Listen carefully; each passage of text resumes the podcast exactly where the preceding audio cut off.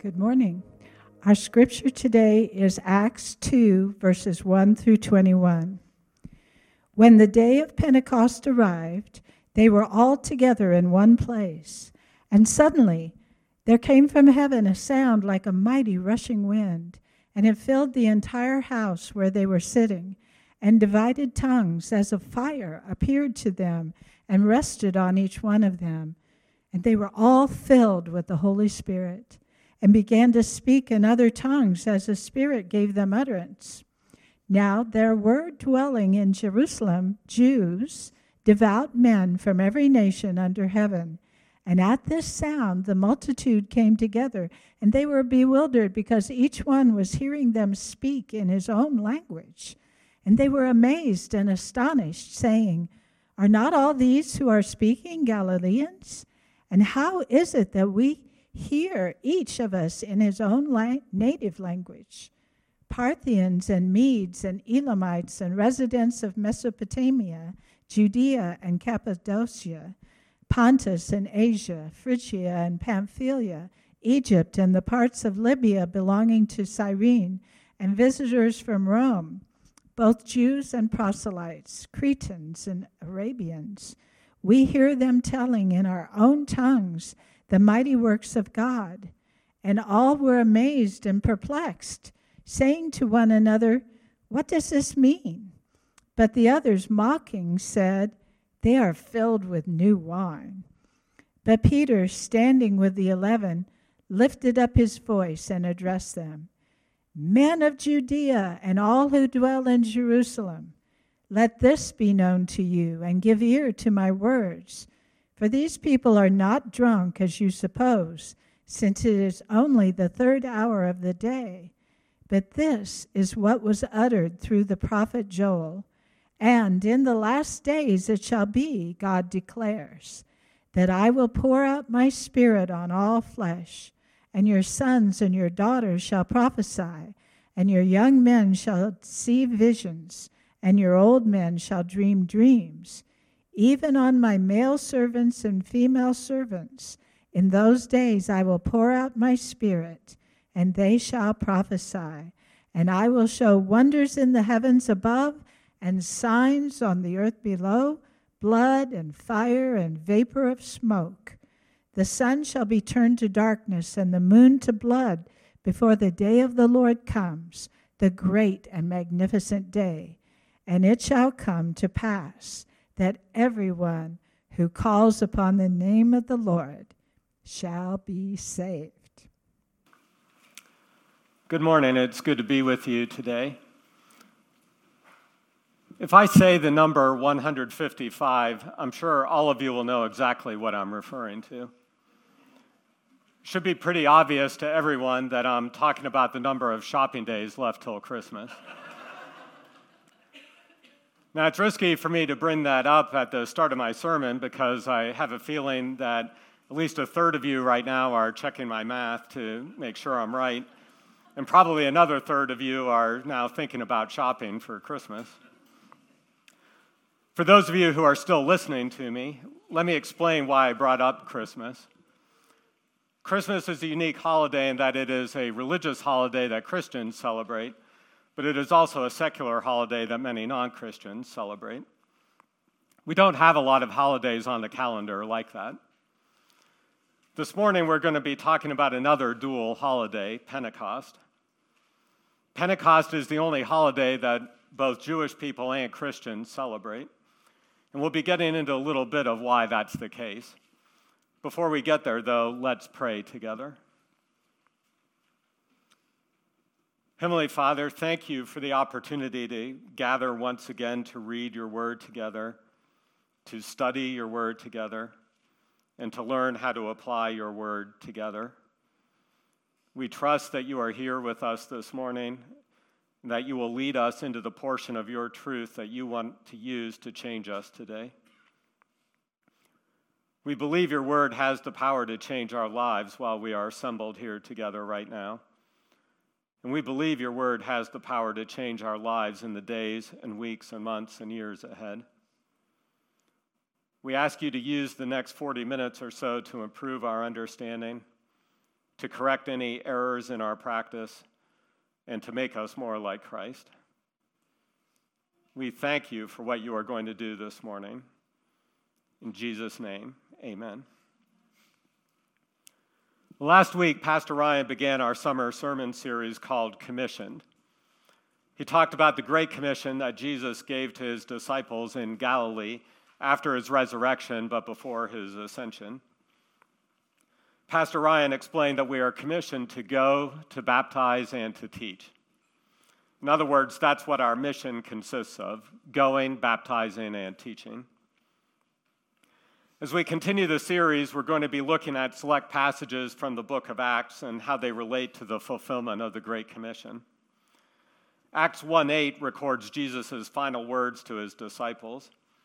It is a verse that many of you have memorized, and it really describes the theme of the whole book. But you will receive power when the Holy Spirit has come upon you and you will be my witnesses in Jerusalem and in all Judea and Samaria and to the end of the earth. In other words, the book of Acts is our training manual for how to go in the power of the Holy Spirit and be witnesses to the world around us. We're going to be looking at the passage Linda read a few minutes ago, namely Acts chapter 2, verses 1 through 21. I've enjoyed studying and interacting with the passage as I prepared for today, and I'm excited to share some ideas with you about when evangelism happens. That's the title of my sermon When Evangelism Happens. So follow along as I read, in, starting in verse 1. When the day of Pentecost arrived, they were all together in one place. Let's stop right there. This verse includes a lot of information for us. First, it tells us when the event is taking place. It's on the day of Pentecost. Pentecost is one of the seven appointed feasts for the Jewish people described in the book of Leviticus. Four of the feasts were in the spring, starting with Passover. The day after Passover was the start of the Feast of Unleavened Bread, which lasted seven days. The third feast was the Feast of First Fruits, which was on the first Sunday after Passover. The fourth feast was Pentecost, which was also known as the Feast of Weeks because it occurred seven weeks after the Feast of First Fruits. So Pentecost always falls on a Sunday as well. The purpose of Pentecost was to celebrate the first wheat harvest of the year, so it was also known as the Feast of Harvest. Pentecost is a name that comes from the Greek word for 50th, which refers to the fact that it is 50 days after the Sabbath following Passover. On our calendar, Passover or Pentecost is typically around the end of May. The other three feasts were in the fall. They included the Feast of Trumpets, the Day of Atonement, and the Feast of Booths or the Feast of Tabernacles, which was also a seven day celebration. Of the seven feasts, Passover, Pentecost, and the Feast of Booths were times when Jews who were able to were expected to travel to Jerusalem to celebrate. Because Pentecost was in the late spring, it usually had the best traveling weather. So if Jews from other countries could only travel to Jerusalem once a year, Pentecost would be the feast they would travel for. Scholars estimate that as many as 100,000 to 200,000 Jewish visitors were in Jerusalem for Pentecost when the city itself only had a normal population of about 35,000. Furthermore, as an appointed feast, Pentecost was a day when people didn't do any ordinary work, so they were not preoccupied by their jobs. So the event we're going to read about was timed for God for maximum impact. It also makes sense that it would happen on a feast day because Jesus had been crucified on Passover, in the tomb on the Feast of Unleavened Bread, and resurrected on the Feast of First Fruits earlier that spring. Perhaps the most significant aspect of the timing of this event is that it was 10 days after Jesus ascended to heaven. I'll come back to that idea in a few minutes. Verse 1 also tells us who was involved. They were involved. Who are they? The answer to that question isn't completely clear. The nearest antecedent is in verse 26 of chapter 1, which talks about the apostles. But if we look at the whole first chapter, we see that the apostles were part of a larger group. Verse 15 tells us that there were close to 120 people total, including women and, chil- and possibly children, too. I think the they in verse 1 of chapter 2 refers to the larger group, not just the apostles. So we have identified the when and we have identified the who. Verse 1 also tells us the where. They were gathered together in one place. The place is certainly in Jerusalem. It was probably close to the temple or even part of the temple complex. It could have been the upper room that is mentioned in verse 13 of chapter 1. It must have been relatively large to accommodate 120 people. What verse 1 has not told us is what they were doing there. They were there because Jesus told them to wait in Jerusalem. We see his instruction in Luke 24 49. And behold, I am sending the promise of my Father upon you, but stay in the city until you are clothed with power from on high. Before Jesus ascended, he told the disciples to wait in Jerusalem. That was 10 days earlier. And how did they pass the time during those 10 days? Verse 14 of chapter 1 tells us that they were devoting themselves to prayer. Another way to think about it is that they held a 10 day prayer meeting.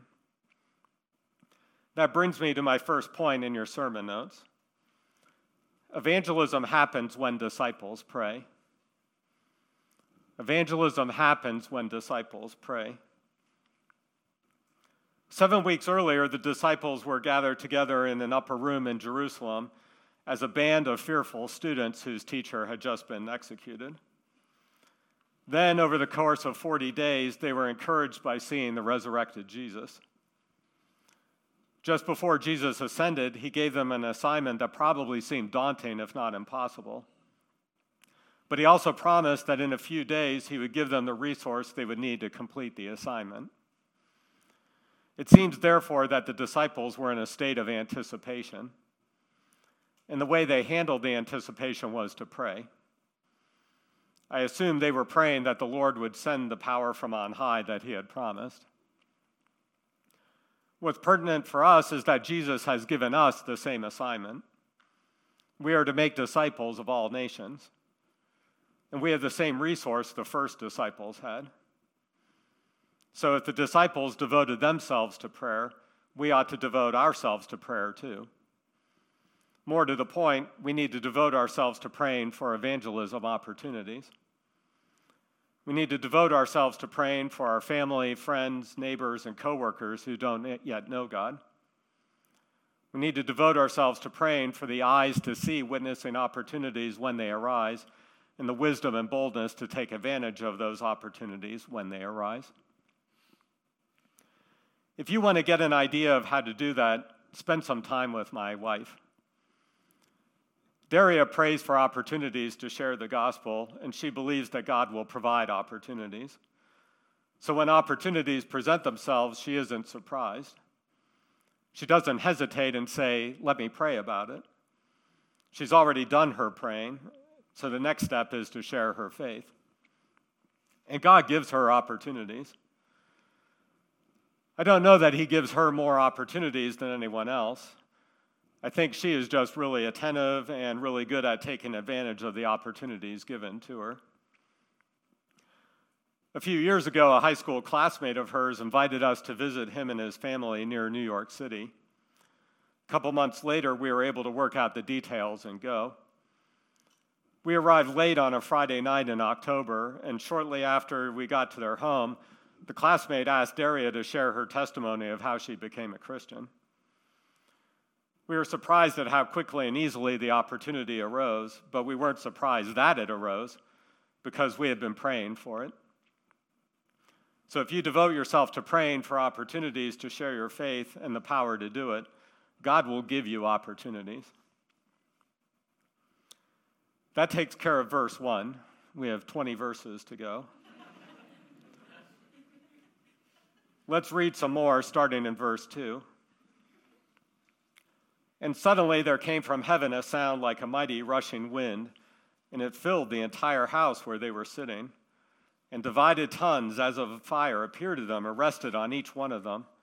And they were all filled with the Holy Spirit and began to speak in other tongues as the Spirit gave them utterance. Write this down as the second point in your notes.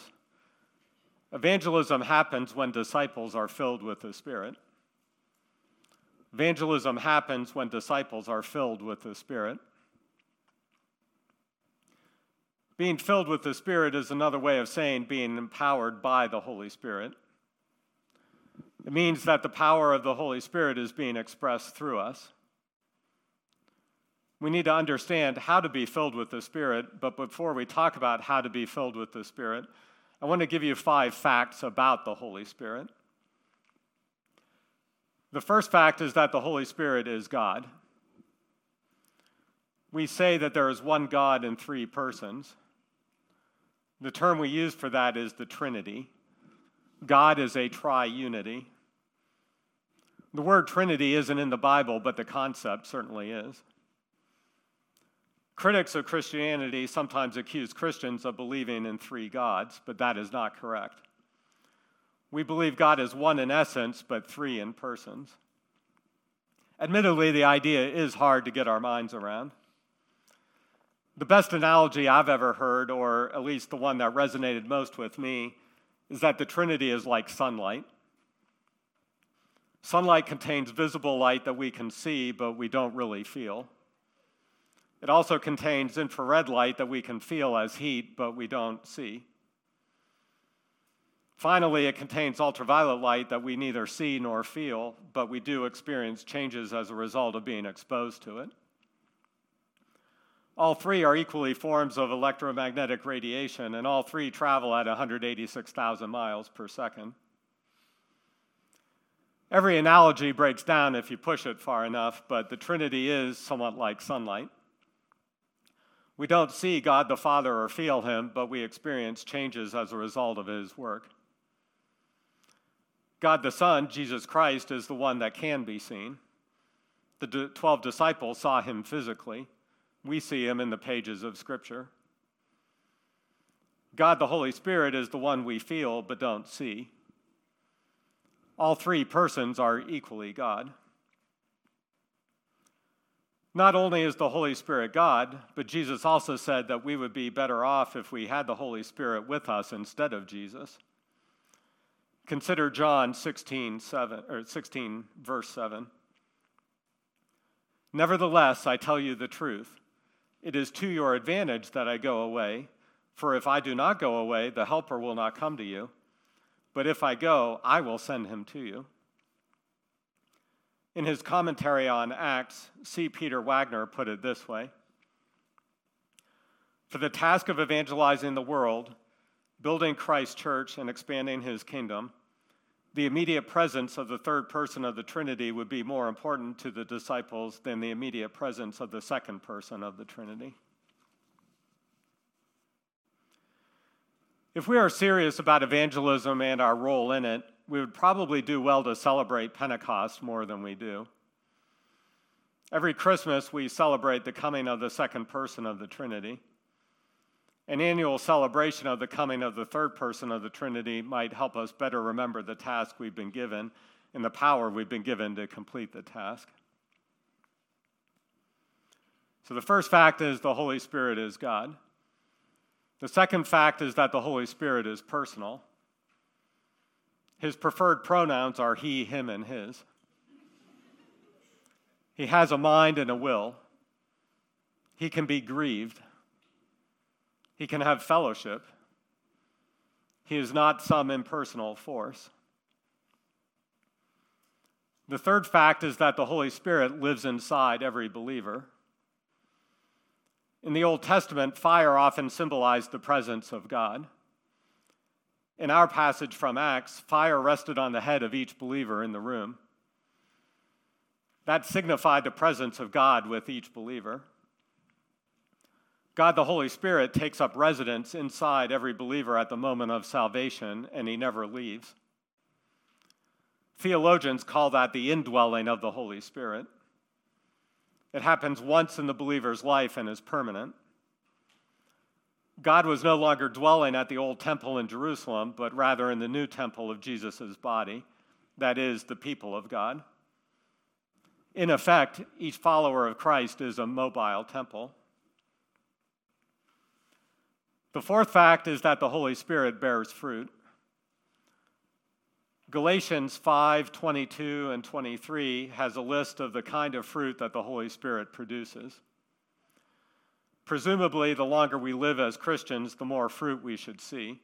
So, the fruit of the Spirit is a sort of measuring stick that we can use to evaluate our spiritual growth. The fifth fact is that the Holy Spirit gives each believer a spiritual gift. There are several lists in the Apostle Paul's letters in the New Testament of the kinds of things that the Spirit might give. The best way to think about spiritual gifts is that each Christian has one gift that is some combination of the traits listed by Paul. Each believer's gift is customized for that believer. If you are a follower of Jesus Christ, the Holy Spirit has already given you a spiritual gift that is custom tailored combination of abilities that God wants you to use to and, uh, work to building and advancing the kingdom of God. Knowing what your spiritual gift is helps you to know how best to work for Christ. If you don't know what your spiritual gift is, spending some time and effort to identify it is worthwhile. One way to start to identify your spiritual gift is to ask mature believers who know you what abilities they see in you. Another way is to simply start serving. As you serve, God will reveal where He is using you. Finally, there are questionnaires that are designed to help identify spiritual gifts. If you would like such a questionnaire, catch me after the service and I can direct you to one. If you're listening to me and all this talk about the indwelling of the Holy Spirit, the fruit of the Spirit, and spiritual gifts is new to you, come talk to me or one of the elders after the service. These things are marks of a follower of Jesus Christ. So we want to make sure you know how you can be a follower of Jesus if you aren't one already. And if you are a follower of Jesus, we want to make sure you understand the role of the Holy Spirit in your life. So now, now let's talk about what it means to be filled with the Spirit and how we can be filled with the Spirit. In Ephesians 5:18, Paul writes, "And do not get drunk with wine, for that is debauchery, but be filled with the Spirit." Two relevant observations. First, Paul commands us to be filled with the Spirit. A command implies that being filled is not our natural state, and it implies that we can either obey or disobey. In other words, being filled with the Spirit is not a permanent condition. Second, Paul contrasts being filled with the Spirit with being drunk. When a person is ticketed for drunk driving, we sometimes say the person was driving under the influence. I think being filled with the Spirit means being under the influence of the Holy Spirit. We will either be under the influence of our sin nature or under the influence of the Holy Spirit. Therefore, unconfessed sin prevents us from being filled with the Spirit. When we confess our sins, God removes that barrier and we are once again filled with the Spirit. So I could reword my second point to say that evangelism happens when disciples confess their sins. A believer filled with the Spirit is like a sail of a boat that is filled with the wind. The wind directs the boat to move in a particular direction at a particular speed. Sin has the effect of turning or lowering the sail that, so that it isn't filled by the wind anymore. Confessing our sin puts the sail back in the correct position. Let's go back to our passage and read starting from verse 5. Now there were dwelling in Jerusalem Jews, devout men from every nation under heaven. And at this sound, the multitude came together and they were bewildered, because each one was hearing them speak in his own language. And they were amazed and astonished, saying, Are not all these who are speaking Galileans? And how is it that we hear, each one of us, in his own native language? Parthians and Medes and Elamites and residents of Mesopotamia, Judea and Cappadocia, Pontus and Asia, Phrygia and Pamphylia, Egypt and the parts of Libya belonging to Cyrene, and visitors from Rome, both Jews and proselytes, Cretans and Arabians. We hear them telling in our own tongues the mighty works of God. And all were amazed and perplexed, saying to one another, What does this mean? But others, mocking, said, They are filled with new wine. These devout Jews were the ones who had traveled to Jerusalem to observe Pentecost. Luke says they were from every nation under heaven, but that was a literary exaggeration. He was referring to Jews from the dispersion or the diaspora. Historical sources say that there were 70 nations of the dispersion. Luke lists 15 of the nations, but his list probably isn't exhaustive. For example, he lists Cretans and Romans, but he doesn't list Greeks. He lists Parthians and Medes, which correspond to modern day Iran, and Elamites and Mesopotamians, which correspond to modern day Iraq. Syrians, however, are not listed. Cappadocia, Pontus, Asia, Phrygia, and Pamphylia are all regions in modern day Turkey. But other regions, such as Cilicia and Galatia, are not listed. It's far more probable that Jews from these unlisted nations were also present. Luke goes out of his way to mention that some of the visitors were proselytes. Proselytes were Gentiles who had converted to Judaism and were considered fully Jewish. Luke himself was likely a proselyte, and I wonder if he heard about this event from other proselytes he knew who had been there when it happened. These visitors were probably at or near the temple. There must not have been much wind that day because the sound of the rushing wind from the house where the disciples were was loud and exceptional enough to draw their attention. So they approached the house to investigate what had happened, and when they got close enough, they could hear their own native languages being spoken by the disciples, and they were amazed. Daria and I recently returned from a trip to Turkey, and if you stick around today after church, you will get to hear more about the trip. When we are over there, most of the people we interact with only speak Turkish. When I hear somebody speaking English, it's a pleasant surprise for me. But I know that those people studied English and learned how to speak it. If someone like Daria's father or brother who never studied English started speaking it, I would be amazed. We see a little bit of condescension here when the Jews say, Aren't these guys Galileans? In those days, Galileans were looked down upon by other Jews and were considered to be sort of fundamentalist rednecks or hillbillies who spoke with a funny accent. The Jews from the nations of the dispersion considered themselves to be more culturally refined and sophisticated. It's not all that different from how the American political and entertainment elites from the East and West Coasts view people who live in flyover country or the Bible Belt.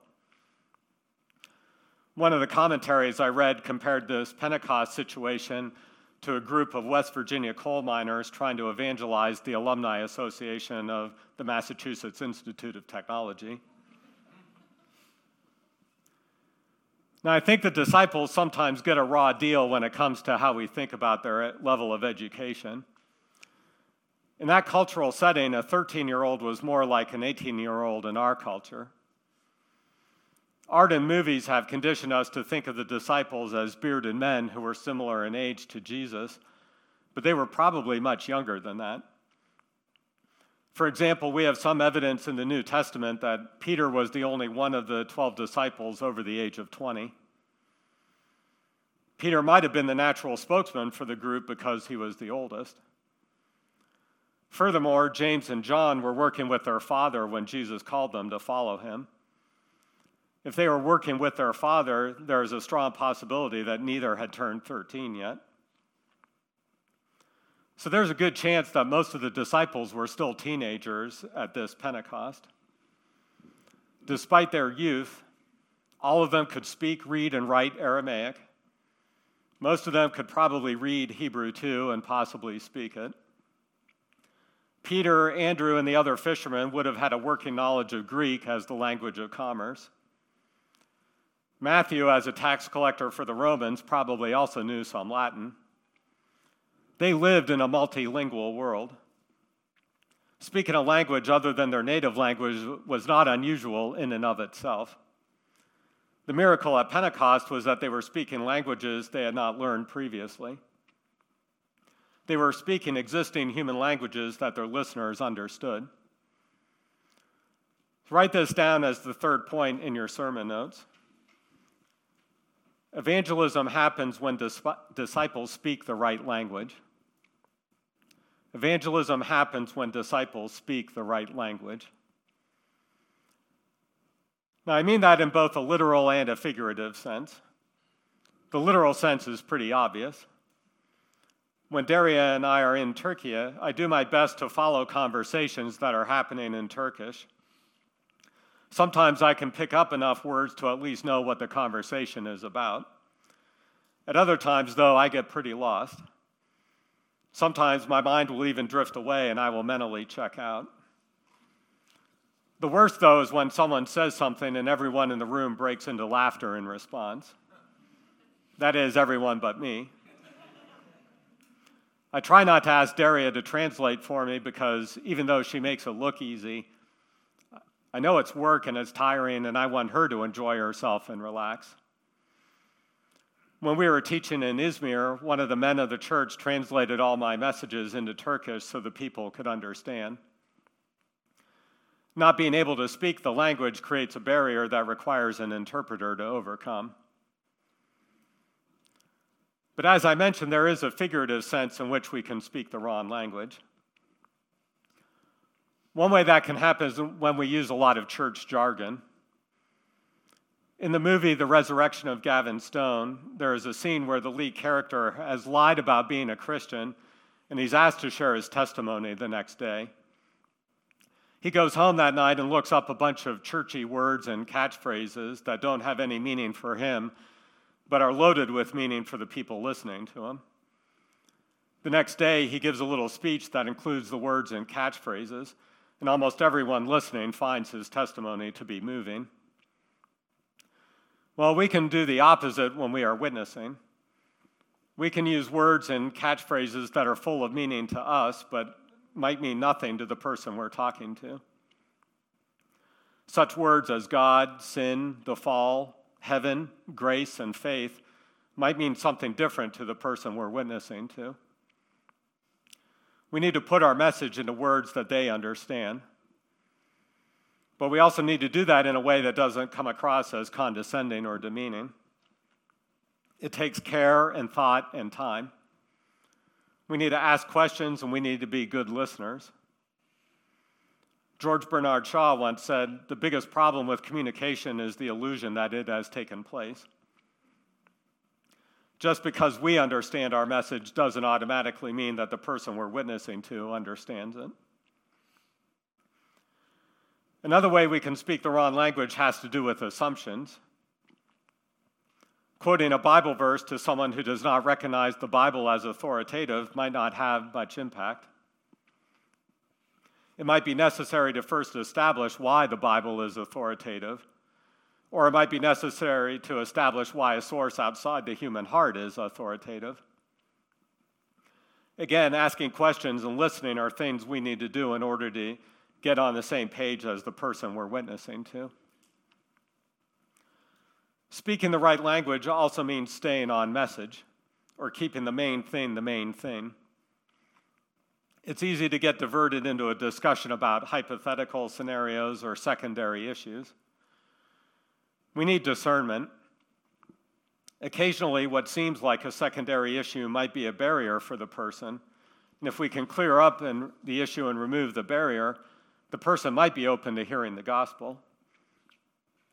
In my experience, though, more often than not, the hypothetical scenarios and secondary issues are just devices for the person to avoid talking about their own sin or their unwillingness to submit to Christ's lordship. Now, all of this relates back to one of the alternative names for Pentecost I mentioned earlier. I said that Pentecost is also known as the Feast of Harvest. I don't think it's a coincidence that God used the Feast of Harvest to do a miracle connected with spiritual harvest. According to Matthew 9 37 through 38, then he said to his disciples, The harvest is plentiful, but the laborers are few. Therefore, pray earnestly to the Lord of the harvest to send out laborers into his harvest. Then, just before he ascended to heaven, Jesus told the disciples that they would be laborers who would go into the world to reap a harvest of souls. We know that not all crops ripen at the same rate, and even not all of the same crop ripens at once.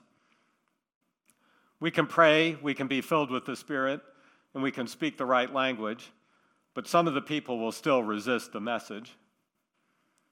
We see that in verse 13 of our passage when some of the Jews discount the miracle and accuse the disciples of being drunk. If some of them could flippantly explain a miracle, explain away a miracle of God that they could see with their own eyes and hear with their own ears, we shouldn't be discouraged when our witnessing doesn't result in conversion. We are not responsible for converting anyone. Our responsibility is to share the gospel in the power of the Holy Spirit by faith. The results are God's responsibility. Let's read the rest of the passage starting in verse 14. But Peter, standing with the eleven, lifted up his voice and addressed them Men of Judea and all who dwell in Jerusalem, let this be known to you and give ear to my words. For these people are not drunk, as you suppose, since it is only the third hour of the day. But this is what was uttered through the prophet Joel. And in the last days it shall be, God declares, that I will pour out my spirit on all flesh, and your sons and your daughters shall prophesy, and your young men shall see visions, and your old men shall dream dreams, even on my male servants and female servants. In those days I will pour out my spirit and they shall prophesy. And I will show wonders in the heavens above and signs on the earth below blood and fire and vapor of smoke. The sun shall be turned to darkness and the moon to blood before the day of the Lord comes, the great and magnificent day. And it shall come to pass that everyone who calls upon the name of the Lord shall be saved.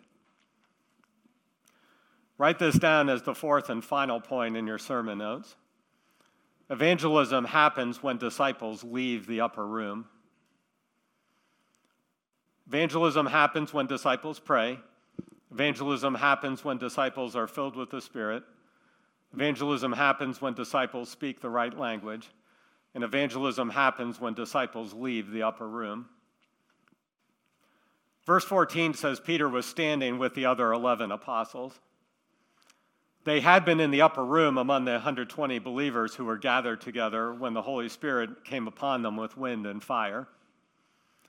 The noise of the wind drew the attention of the Jews outside, who came near the house to investigate what was going on.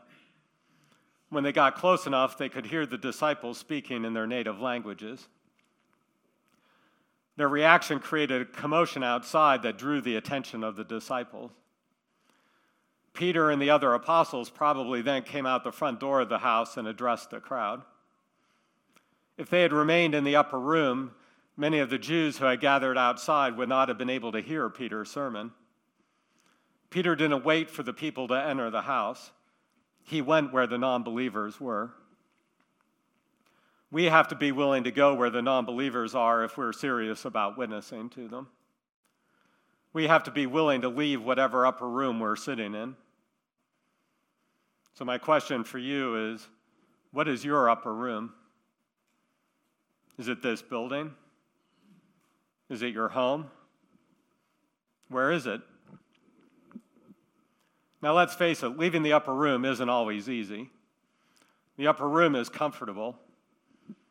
The upper room is filled with people we know and agree with. They know us and we know them. They understand us and we understand them. Spending some time in the upper room is good for us in our spiritual health. but spending all of our time there is not good. We need to get out in order to share our faith with people who are a breath away from an eternity in hell.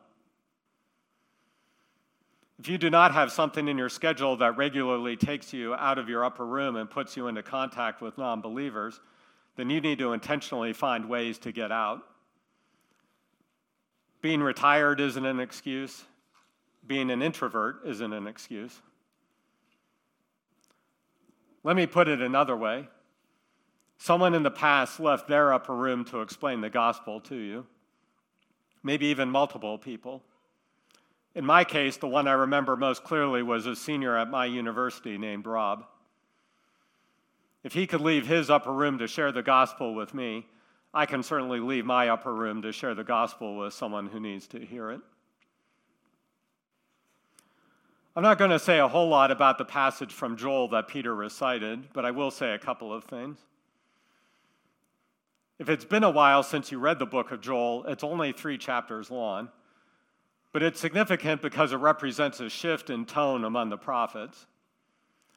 Most of the prophets before Joel wrote pretty heavily about warning the people, calling them to repentance, and pronouncing woe on them if they failed to repent. All of them, however, included at least a glimmer of hope. In Joel's case, almost the entire second half of the book is giving the people hope. In the first half of the book, when Joel talks about the day of the Lord, he's referring to judgment. But in the second half of the book, the day of the Lord refers to a time when God will pour out his Spirit on all people, men and women, young and old, and he will make things right again. Peter knew his Jewish listeners were looking forward to that day, and he was telling them that that day had arrived. Luke went out of his way in chapter 1 to tell us that the group of 120 in the upper room included both men and women and young and old. Peter recognized that the Spirit had been poured out on them. The implication, therefore, was that God was there to make things right. The other thing I want to mention is that Peter quoted Joel's words in the last days. That expression, last days, refers to the time between Jesus' first coming and his second coming. Peter and the apostles were in the last days in Acts 2, and we are in the last days today. Even though the last days have lasted about 2,000 years, they won't last forever. Every day is one day closer to Christ's return. There is an urgency to the task of fulfilling the Great Commission. There is an urgency to the task of evangelism. Let's be disciples who pray. Let's be disciples who are filled with the Spirit. Let's be disciples who speak the right language. let's be disciples who leave the upper room. Pray with me. God the Father, thank you for your word and thank you for pouring your Spirit out on us so that we could be saved. Thank you for the mercy you have on the lost. We ask you to give us opportunities to share our faith with those who do not yet know you. And we ask you to give us the eyes to see those opportunities when they arise. We also ask you to give us wisdom as how to take advantage of those opportunities. Lead us, Father, to people who are ripe for harvest. God the Son, you have given us a commission that is truly great, and you have given us the power we need to fulfill it. Thank you for entrusting such work to us. Thank you that every day is one day closer to your return. We ask you to come soon, Lord Jesus. God the Holy Spirit, thank you for living in us, bringing forth spiritual fruit in our lives and giving us abilities to do kingdom work that we wouldn't have otherwise. We ask you to convict us of sins that we may confess it and you may fill us, direct us, and empower us. We ask you to give us the words we need when we are sharing our faith. We trust you to take what we do and say in faith and use it to lead others to salvation.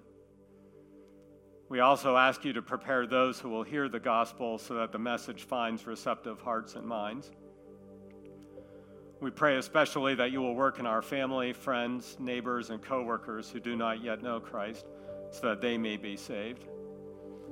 In Jesus' name we pray. Amen.